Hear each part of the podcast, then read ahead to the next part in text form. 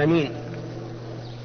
وصلى الله وسلم على نبينا محمد خاتم النبيين وإمام المتقين وعلى آله وأصحابه ومن تبعهم بإحسان إلى يوم الدين. أما بعد، فقد استمعنا إلى قراءة إمامنا في صلاة هذه الليلة صلاة المغرب في قوله تعالى: من منكم يذكرها.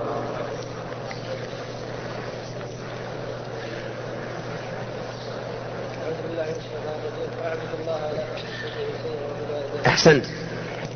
قال الله تعالى: واعبدوا الله ولا تشركوا به شيئا وبالوالدين إحسانا وبذي القربى واليتامى والمساكين والجار ذي القربى والجار الجنب والصاحب بالجنب وابن السبيل وما ملكت أيمانكم إن الله لا يحب من كان مختالا فخورا. هذا الأمر الذي أمرنا الله به وهو الأمر بعبادته هو الذي خلقنا الله من أجله، كما قال الله تعالى: وما خلقت الجن والإنس إلا ليعبدون. إلا ليعبدون، لا لأجل أن يتمتعوا في الدنيا ورفاهيتها ويعمروها، فقد عمرها من كان قبلهم أكثر مما عمروها، وجاءتهم رسلهم بالبينات فما أغنت عنهم العمارة ولا القوة. إن عادا استكبروا في الأرض وقالوا: من أشد منا قوة. من استفهام بمعنى النفي والتحدي، من أشد منا قوة؟ فقال الله عز وجل: أولم يروا أن الله الذي خلقهم هو أشد منهم قوة. تأمل يا أخي، تأمل يا أخي. أولم يروا أن الله الذي خلقهم، ولم يقل أولم يروا أن الله أشد منهم قوة، ليكون هذا دليلا على أن الله أشد، لأن الخالق أشد قوة من المخلوق، فبدأ بالدليل قبل الحكم. أولم يروا أن الله الذي خلقهم هو أشد منهم قوة وكانوا بآياتنا يجحدون فأرسلنا عليهم ريحا صرصرا في أيام نحسات. ريح ألطف شيء وأهون شيء أرسلها الله عليهم، أرسل الله عليهم الريح فدمرتهم فأصبحوا لا يرى إلا مساكنهم. فأين القوة؟ هذا الذي خلقنا الله لأجله قدرا وأمرنا به شرعا: اعبدوا الله. لا بد أن نحقق ما أمر الله به. أسأل الله أن يجعلني وإياكم من عباده الصالحين. لا بد أن نحقق، ولكن العبادة يا إخواني ليست طقوسا وأعمالا بدنية بأصوات وحركات. العبادة مبنية على الخضوع التام لله، على الخضوع التام لله عز وجل، وذلك بالقلب، بأن تعبد الله بقلبك قبل أن تعبده بلسانك وقبل أن تعبده بجوارحك. اعبد الله بالقلب، هذه العبادة. ولا يمكن أن تتحقق العبادة وأن تكون مقبولة عند الله إلا بشرطين ذكر في كتاب الله وسنة رسوله محمد صلى الله عليه وعلى آله وسلم. أولهما الإخلاص، والثاني المتابعة. الإخلاص لله عز وجل بأن لا تنوي بعبادتك لا جاها ولا رئاسة ولا مدح عند الناس، وإنما تقصد وجه الله. قال الله تعالى: والذين صبروا ابتغاء وجه ربهم وأقاموا الصلاة. ابتغاء وجه الله، لا تقصد إلا وجه الله عز وجل. وقال عز وجل: أولئك الذين يدعون يبتغون إلى ربهم وسيلة أيهم أقرب ويرجون رحمته ويخافون عذابه. فمن أشرك مع الله أحدا فإن عبادته باطلة لا تنفع ولا تقبل منه. دليل هذا قول الله تبارك وتعالى: فمن كان يرجو لقاء ربه. كمل. كن اتفضل. ايه فليعمل ولا يشرك بالعبادة بأحد. جيد، ألهمك الله الرشد. فمن كان يرجو لقاء ربه فليعمل عملا صالحا بعده ولا يشرك بعبادة ربه أحد، ولا يشرك بعبادة ربه أحدا. هذا في القرآن. وفي الحديث القدسي أن الله تبارك وتعالى قال: أنا أغنى الشركاء عن الشرك. أنا أغنى الشركاء عن الشرك. الشركاء كل واحد مفتقر لشريكه. أرأيت لو كان بينك وبين فلان دار، هل يمكن أن تبيع الدار كلها بدون إذن الشريك؟ عجيب جماعة. لا. هل يمكن أن تعمر فيها شيئا بدون إذن الشريك؟ لا. أما الله عز وجل فهو أغنى الشركاء عن الشرك. يقول عز وجل في آخر الحديث: من عمل عملا أشرك فيه معي غيري تركته وشركه. لماذا؟ لأن الله غني عن العالمين كلهم. قال الله عز وجل: ولله على الناس حج البيت من استطاع إليه سبيلا ومن كفر فإن الله غني عن العالمين. وقال عز وجل: إن تكفروا فإن الله غني عنكم. وفي الحديث القدسي: يا عبادي إنكم لن تبلغوا ضري فتضروني ولن تبلغوا نفعي فتنفعوني. الله غني. إذن كل عبادة أشرك الإنسان فيها مع الله غيره فهي باطلة. مردودة أو مقبولة؟ مردودة، لا تنفع صاحبها حتى لو كان في جوارحه من أحسن ما يكون، فإنها لا تقبل. ما تقولون في الرياء؟ لو أن الإنسان شاف الناس حوله قام يصلي من أجل أن يقول الناس هذا رجل عابد،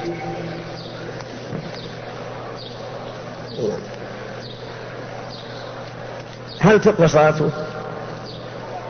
لا تقبل. ليش؟ أشرك مع الله غيره، صلى رياء ليمدحه الناس لا ليثيبه الله. اسرع، لا ليثيبه الله. أنفق في الجهاد ليقول الناس إن رجل كريم. ماذا تقولون؟ هل تقبل هذه النفقة أو لا تقبل؟ لا تقبل. لماذا؟ فقدت الإخلاص، ما أخلص، كأنما عمل للناس. قاتل حمية وحدبا على قومه،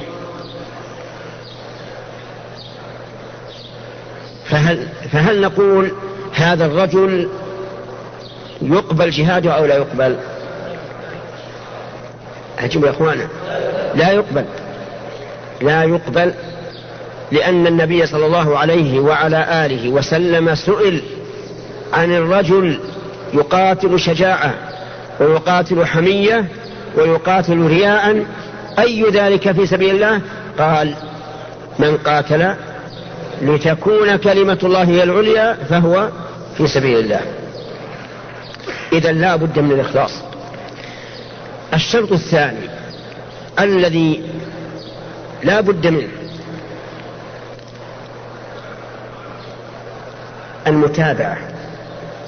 المتابعة لرسول الله صلى الله عليه وعلى آله وسلم، أن تعمل العبادة تعتقد أن إمامك فيها محمد رسول الله، متأسيا به، راجيا أن تحشر في زمرته، وأن تدخل في شفاعته وأن تشرب من حوضه. اللهم احشرنا في زمرة نبيك، اللهم احشرنا في زمرة نبيك، اللهم احشرنا في زمرة نبيك وأسقنا من حوضه وأدخلنا في شفاعته. أن تكون متبعا للرسول صلى الله عليه وعلى آله وسلم لا متعبدا بهواك. انظر إذا أردت أن تفعل عبادة هل الرسول فعلها أو لا؟ إن قيل فعلها إيش فافعلها، إن قيل لم يفعلها لا تفعلها، حتى لو راقت في نفسك وجاجت لك، حتى لو رأيت فيها رقة قلب وخشوع جوارح والرسول صلى الله عليه وسلم لم يعملها لا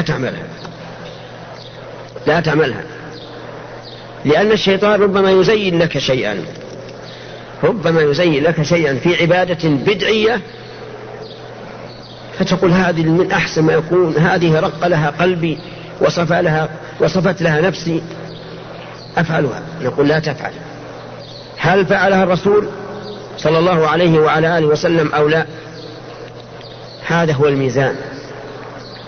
ولهذا كان رسولنا صلى الله عليه وعلى آله وسلم وهو أنصح الخلق لعباد الله وأعلم الخلق بشريعة الله وأفصح الخلق بما يقول مقالا، كان يوم الجمعة يقول: أما بعد، اسمع، أما بعد، فإن خير الحديث كتاب الله وخير الهدي هدي محمد صلى الله عليه وسلم وشر الأمور محدثاتها. الله أكبر. كل محدثة فهي شر الأمور وإن ظننتها خيرا. شر الأمور محدثاته وكل محدثة بدعة. كل محدثة يعني في الدين.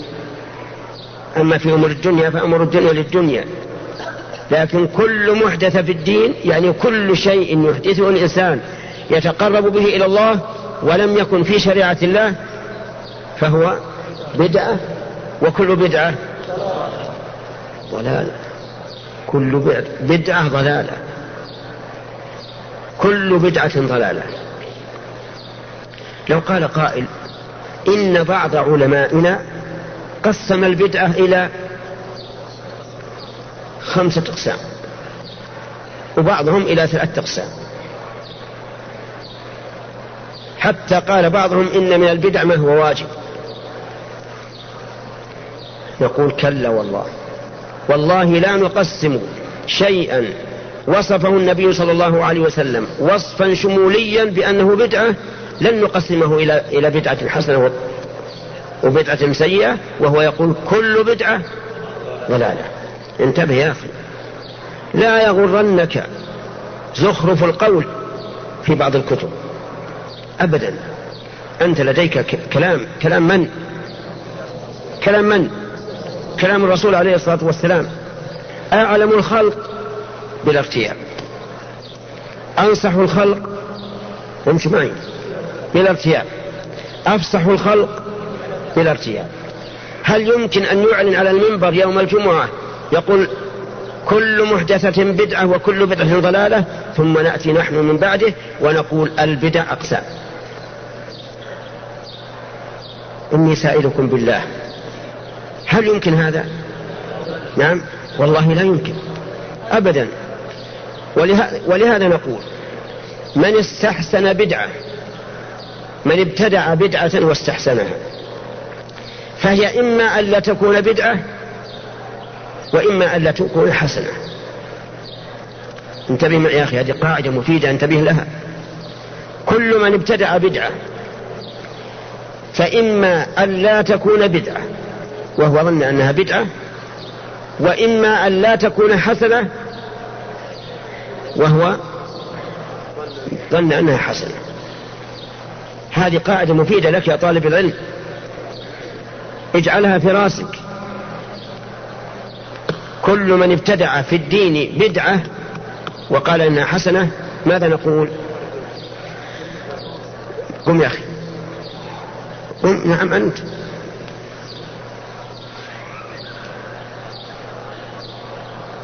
لا إله إلا الله. كل من ابتدع بدعة في دين الله وقالنا حسنة ماذا نقول له؟ لا، ما قلت هكذا. ترى بعض الناس يا جماعة عندي في جسمه وقلبه ليس بحاضر. أين ذهبت؟ نعم، ها؟ موجود جسما وقلبا. هات الكلام، أنا رددته مرتين أو ثلاث. استرح، من يعرفه؟ تفضل.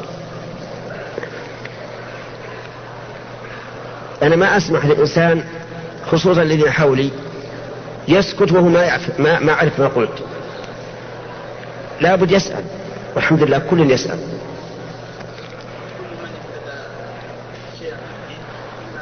وقال إنه بدعة حسنة، نعم، وإما نعم أو تكون سيئة. بارك الله فيك، هذه قاعدة انتبهوا لها. كل من تعبد لله وابتدع في دين الله وقال هذه حسنة، قلنا إما أن لا تكون بدعة ويش، وإما أن لا تكون حسنة. أما أن تكون بدعة وحسنة، وإمامنا وسيدنا محمد عليه الصلاة والسلام يقول كل محدثة بدعة وإيش، وكل بدعة ضلالة، هذا مستحيل مستحيل. مثلا لو قال قائل مكبر الصوت، هذا مكبر الصوت هذا بدعة، ما هو معروف في عهد الرسول ولا الصحابة، إذن هو ضلالة. وش نقول إذا لم تجيب عن هذا السؤال؟ ما فهمت كلامي. تفضل. لا، هذا مو في أمور الدنيا، في أمور العبادات. خطبة الجمعة يجب الاستماع لها. أحسنت، سمع، بارك الله فيك، أحسنت. نقول هذه وسيلة، هذه وسيلة. ووسائل المشروع إيش؟ مشروعة. أنا ما لست أتعبد الله عز وجل بهذا المكبر لأنه مكبر، لكن لأنه وصل إلى مشروع. ولهذا لو أن إنسان وضع مكبرا ليسمعنا أغنية فلان وفلان، إيش يكون؟ حرام ولا لا؟ حرام. شوف، مرة حرام ومرة حلال ومرة مشروع، والآلة هي الآلة، وكل شيء هو نفسه. إذن يا إخواني، من شرط صحة العبادة اتباع من؟ محمد رسول الله محمد صلى الله عليه وسلم. كل من ابتدع في دين الله فهو ضال فيما ابتدع فيه وعمله مردود. فإن قلت ما الدليل على أن العمل الذي ليس من شريعة الله مردود؟ فاستمع. قال النبي صلى الله عليه وعلى آله وسلم من عمل عملا ليس عليه أمرنا فهو رد. من عمل عملا ليس عليه أمرنا فهو رد. فهمت؟ اقرأ الحديث عليه.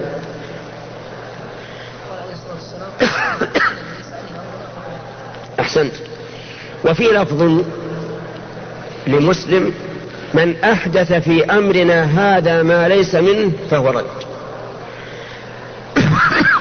طيب، هناك أشياء يتعبد بها بعض المسلمين ويراها قربه وينشرح لها صدره ويخشع لها قلبه. مثلا في أول جمعة من هذا الشهر، آن شهر رجب، في أول جمعة ركعات بين المغرب والعشاء، 12 ركعة، تسمى صلاة الرغائب. تسمى صلاة الرغائب، يصلونها بصفة مخصوصة ويقول هذه صلاة الرغائب، ويتعبدون لله بها مخلصين لله مخلصين لله. هل نقول هذه الصلاة مقبولة مشروعة أو لا؟ أخطأتم. إذا قلتم لا فقد أخطأتم. قولوا ثاني. نعم، إن قلتم نعم أخطأتم. في التفصيل نعرض المسألة على القرآن والسنة. هذا هو العدل يا أخوان، لا ترد الشيء هكذا جزافا. كونوا قوامين بالقسط شهداء لله، إذا قلتم فاعدلوا. نقول على عين والراس، نحن ما خلقنا إلا للعبادة والقربة إلى الله، ونسأل الله أن لا يحرمنا قربة. بسم الله، اقرأ القرآن في صلاة غائب. متأكدون ما في القرآن صلاة غائب؟ إذن لم يدل عليها القرآن. اقرأ السنة، اقرأ السنة، قرأ عن السنة، البخاري ومسلم، الأصول الحديثية المعروفة عند أهل العلم المتلقات بالقبول. ما وجدنا، لم نجدها. ومن أراد أن يعرف أنه لا أصل لهذه الصلاة فليقرأ ما كتبه الحافظ ابن حجر رحمه الله في رسالة صغيرة الحجم كبيرة المعنى، تبيين العجب فيما ورد من فضل رجب، أو مما ورد تبيين العجب. حديثها موضوع باطل لا يصح عن النبي عليه الصلاة والسلام. فبذا لم يصح ماذا تكون؟ اجيبوا يا أخي بشجاعة، تكون بدعة. قال النبي عليه الصلاة والسلام: كل محدثة بدعة وكل بدعة ضلالة. ونقول يا أخي لا تكلف نفسك في شيء لم يشاءه الله، ريح نفسك وعليك بما ثبت، عليك بما ثبت من الأمور المشروعة، ودع عنك هذا، دع عنك هذا. طيب، في بعض الناس يصوم شهر رجب ويقول إنه شهر حرام فله مزية فيصومه، والصوم حبيب إلى الله عز وجل، حتى أن الله تعالى قال: كل عمل ابن آدم له الحسنة بعشر أمثالها إلا الصوم فإنه لي وأنا أجزي به. فيصوم شهر رجب، فماذا نقول؟ ماذا نقول له؟ نقول الصوم من أفضل الأعمال لا شك، لكن تخصيصك إياه بشهر رجب ننظر أهو بدعة أم لا. أجيبوا، إن قلتم بدعة قل أخطأتم، إن قلتم غير بدعة أخطأتم.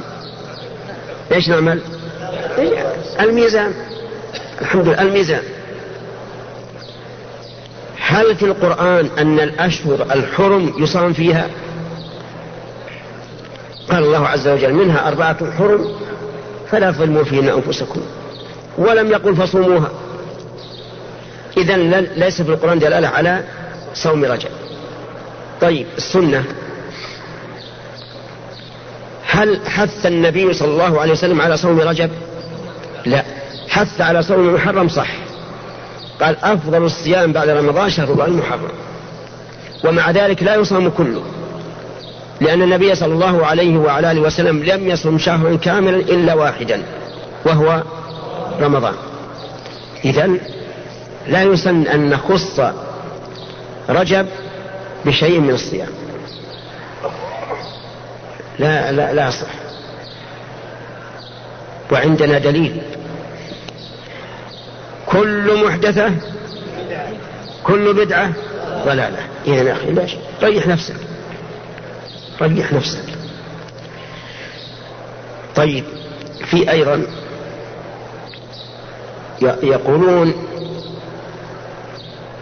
إن المعراج كان في رجب. المعراج معراج النبي صلى الله عليه وسلم إلى أين؟ إلى أين؟ إلى السماوات، إلى السماوات، كان في رجب. ويحددون الليلة في 27 رجب. بسم الله الرحمن الرحيم. هل الاحتفال بالمعراج ليلة 27 من رجب بدعة ولا غير بدعة؟ ليلة 27 بدعة ولا غير بدعة؟ إن قلتم بدعة قلنا أخطأتم، إن قلتم غير بدعة قلنا أخطأتم.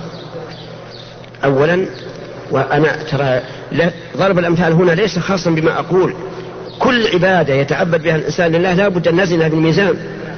الأصل في العبادات إيش؟ المنع. المنع يحرم أن يشرع الإنسان أي عبادة إلا بإذن الله، أي بشرع الله. خلوكم يا أخوان معنا، ونحن نريد أن نتكلم بمعقولية وبأدبية مع الله ورسوله، لا نتقدم من يد الله ورسوله إن شاء الله تعالى إلى الممات. طيب، إذا نعرض الموضوع. أولا، هل ثبت أن ليلة المعراج ليلة 27 من رجب؟ اللي يقول لا ترى بطالبه بالدليل. نعم،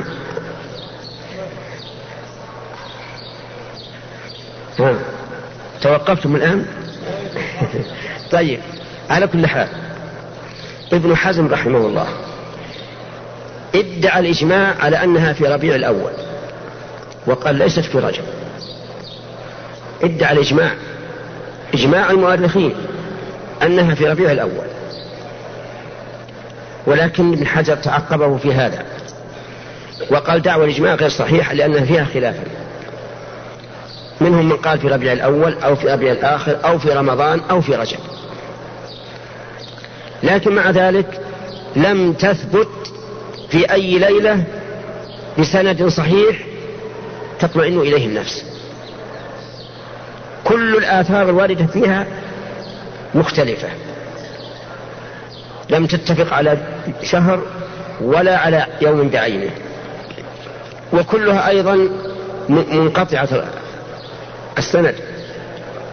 ومن شرط صحة الحديث اتصال السند، وهذا يدلك على أن السلف الصالح لا يعبؤون بها وتمر عليهم وكأنها ليست بشيء، لأنهم لو كانوا يعبؤون بها ويعرفونها لكانت معلومة عندهم ويتواتر النقل بها. إذن هي، أعني ليلة القدر، لم تثبت من الناحية التاريخية في رجب. وش أنا قلت؟ هي غلط. ليلة المعراج، ليلة المعراج لم تثبت من الناحية التاريخية في شهر معين، لم تثبت، وهذه كتب العلماء والمؤرخين بين أيدينا، لم تثبت. حتى ابن حجر رحمه الله ذكر فيها 10 أقوال، وشيء كهذا لا يمكن أن يثبت مع عدم وجود دليل يعين. إذا لا نؤمن بأنها ليلة 27 من رجب. هذه من الناحية التاريخية. من الناحية العملية التعبدية، لنفرض أنها ثبتت في ليلة 27 من رجب أو ليلة 12 من ربيع الأول، لنفرض أنها ثبتت، هل لنا أن نشرع فيها عبادات لم يشرع الله ورسوله؟ أبدا، ليس لنا هذا، ليس لنا هذا. وعلى هذا لا احتفال بليلة 27 من رجب. أقول هذا إبراء للذمة وإصلاحا للأمة وإقامة للملة. أنا لا أحب أن إخوان المسلمين يتعبدون لله بما لم يشرع، يتعبوا أنفسهم ويتلفوا أموالهم على غير هدى. وإذا كان في قلوبنا تعظيم الله ورسوله وهذا واجب، فمن تعظيم الله ورسوله أن لا نتجاوز ما شرعه الله ورسوله، أليس كذلك يا جماعة؟ طيب، إذن لا داعي للاحتفال. ونقول ليلة المعراج بالنسبة لرسول الله صلى الله عليه وعلى آله وسلم هي أشرف ليلة، لكن بالنسبة للأمة لا، أشرف ليلة بالنسبة للأمة هي ليلة القدر، وهذا الشيء واضح. قلنا هذا استطرادا لقولنا إيش؟ إن من شرط العبادة المتابعة للرسول صلى الله عليه وسلم. سبحان الله، أين أبو بكر؟ أين عمر؟ أين عثمان؟ أين علي؟ أين خلفاء المسلمين في صدر الأمة عن هذه الليلة؟ أين هم عن هذه الليلة؟ يعني تخفى عليهم وتبين لنا؟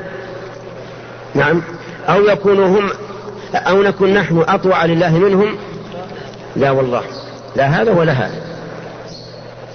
أرجو إخواني طلبة العلم أن يبين ذلك لشعوبهم، وأن يقول يا جماعة العبادة محترمة نازلة من عند الله، فما نزل من عند الله قبلناه وما لم ينزل فردناه، من عمل عمل ليس عليه أمرنا فهو رد، هكذا قال إمامنا عليه الصلاة والسلام، من عمل عمل ليس عليه أمرنا فهو رد. إذن ما مزية شهر رجب؟ نقول مزية شهر رجب أنه أحد الأشهر الأربعة الحرم، وهي عدها لنا الأشهر الأربعة الحرم. نعم نعم، شهر رجب. هل الأربعة في سنة واحدة ولا في سنتين؟ في سنة واحدة. كل الأربعة. اصبر يا رجل، كمل مناقشة. في سنة واحدة؟ واحدة في رأس محرم. طيب. اثنين. تأكد. كلها في سنة واحدة. ما تقولون؟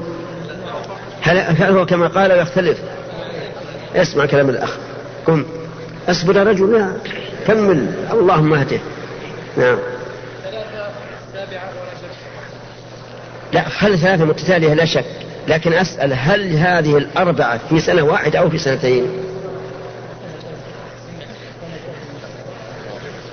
أسأل من يفيدنا حتى يجلس الأخ، تفضل.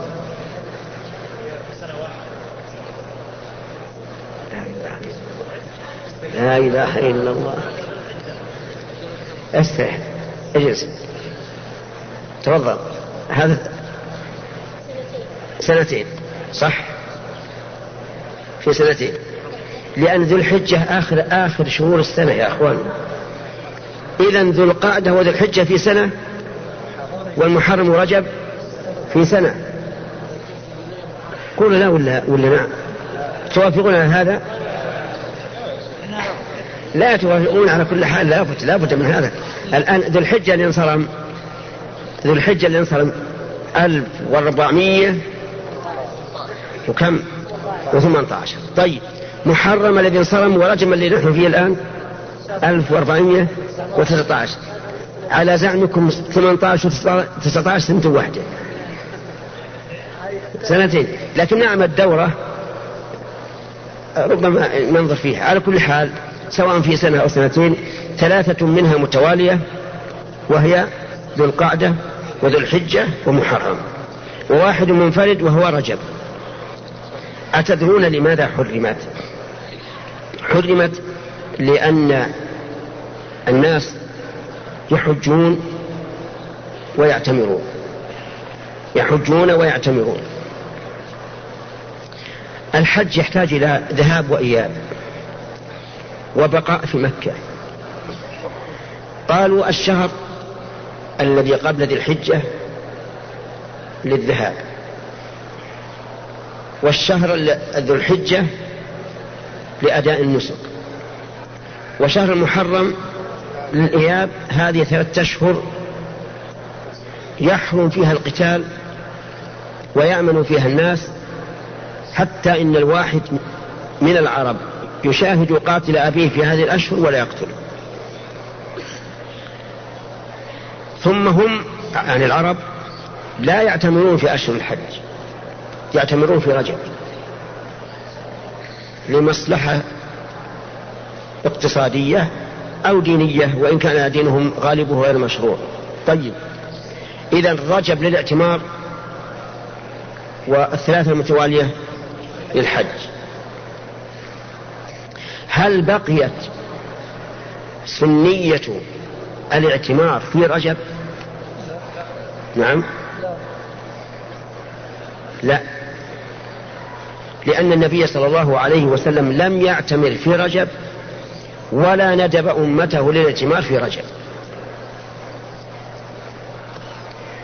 فلم يقل من اعتمر في رجب فلو كذا وكذا، ولم يعتمر هو أيضا في رجب. ولهذا لما حكى عبد الله بن عمر رضي الله عنهما أن النبي صلى الله عليه وسلم اعتمر في رجب، ردت عليه عائشة رضي الله عنها وهو حاضر، وقالت إن النبي صلى الله عليه وعلى آله وسلم لم يعتمر في رجب، وإنما وهل أبو عبد الله بن عمر وهو حاضر وسكت. ولا شك أن الصواب مع عائشة، فالرسول عليه الصلاة والسلام لم يعتمر في رجب. هل حث الأمة على الاعتمار في رجب؟ نعم، نعم، أبدا. فتشوا في الأحاديث، ما حث، بخلاف رمضان فقد حث على العمرة في رمضان وقال إنها تعدل حجة، وفي بعض الألفاظ حجة معي. وهو نفسه صلوات الله وسلامه عليه اعتمر كل عمره في أشهر الحج. أفهمتم يا أخوان؟ بقي أن يقال إنه ثبت عن عمر بن الخطاب وعن ابنه عبد الله وعن جماعة من الصحابة الاعتمار في شهر رجب، وقد أمرنا باتباع الخلفاء الراشدين، ومنهم عمر بن الخطاب. فيقال إن عمر بن الخطاب رضي الله عنه أراد أن لا يبعد عهد المسلمين بالبيت، يعني لو قيل للناس ما فيه إلا الحج في أشهره، بقي البيت شبه مهجور، لا سيما في الزمن الأول قبل وفور هذه المواصلات، كان الناس لا يأتون إلا بشق الأنفس إلى مكة. فأراد عمر رضي الله عنه أن لا يبعد اتصال المسلمين بإيش؟ بالبيت الحرام، وقال حجوا في أشهر الحج واعتمروا في رجب، لأن رجب نصف السنة. توافقون على هذا؟ شهر ذي الحجة في الحج. طيب، محرم، صفر، ربيع أول، ربيع ثاني، ربيع، جمادى أولى، جمادى آخرة، كم هذه؟ 6. عند تمام نصف السنة يأتي شهر العمرة، حتى يكون اتصال المسلمين بالبيت الحرام في آخر السنة وفي وسط السنة. على كل حال هذا رأي جاء عن اجتهاد، والشيء بشيء يذكر. في الأزمنة الأخيرة شرع بعض الناس زيارة المسجد النبوي